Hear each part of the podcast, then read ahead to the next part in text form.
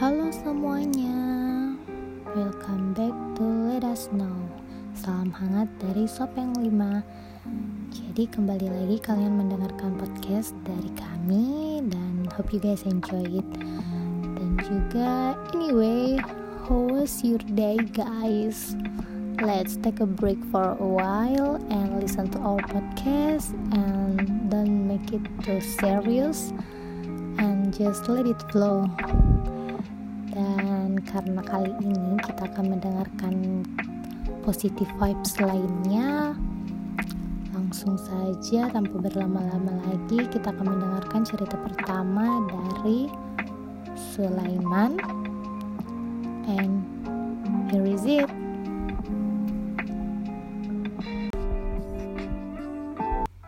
Halo KKNers Kampus Merah Apa kabar kalian? Sehat? Sedih, marah, sibuk, ataupun bosan, yang pasti tetap semangat ya.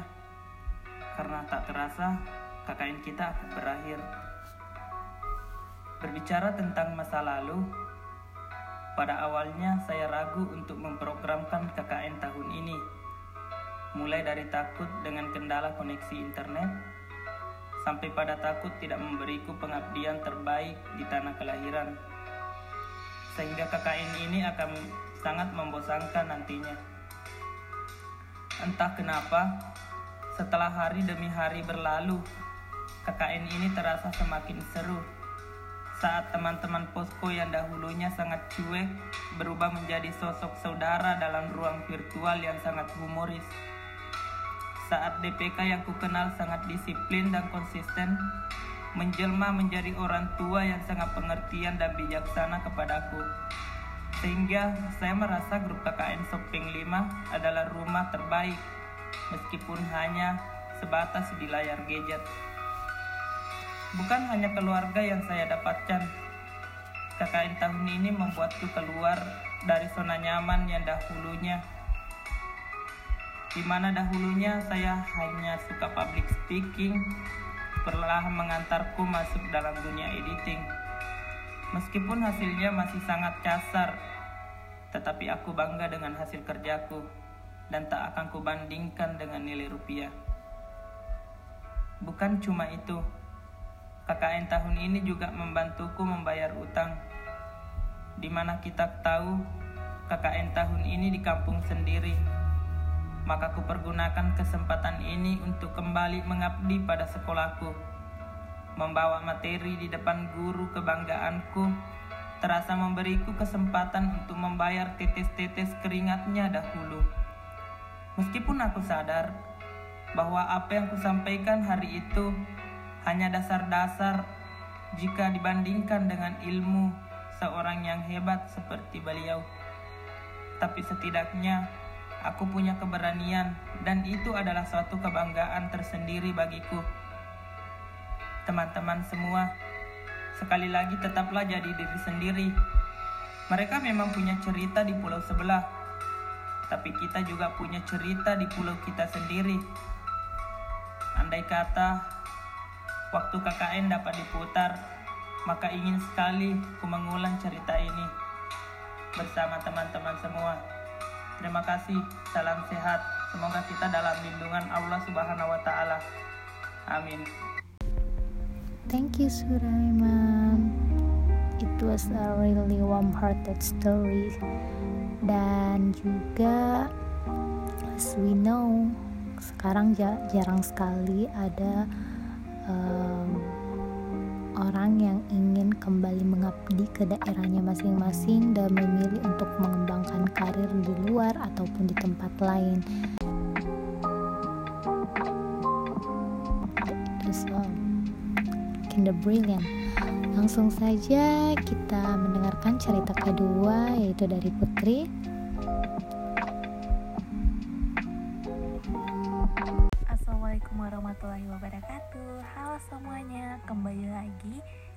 Snow yang membagikan cerita selama ber-KKN daring.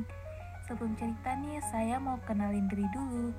Saya Putri, mahasiswa KKN tematik gelombang 104 Universitas Hasanuddin Posko 5 Sopeng. KKN yang saya ikuti saat ini merupakan KKN yang biasa teman-teman mengatakannya KKN online atau KKN di rumah yang KKN-nya dilakukan sesuai lokasi peserta berada. Jadi karena saya berada di Sopeng, maka KKN saya pun berlokasi di Sopeng.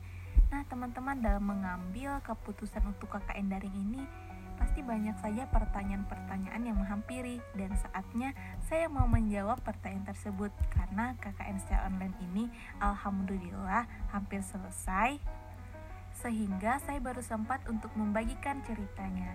Nah langsung saja ke pertanyaan yang biasa muncul di telinga teman-teman. Pasti nggak asing lagi ya dengan pertanyaan, KKN di rumah enak nggak sih? Nah, dari Putri sendiri, KKN di rumah itu enak seperti lagi makan coklat. Mengapa saya mengatakan demikian? Ya, karena KKN di rumah itu banyak sekali positifnya dan menguntungkan. Pertama, menghemat biaya karena tidak perlu pikirkan uang jajan lagi.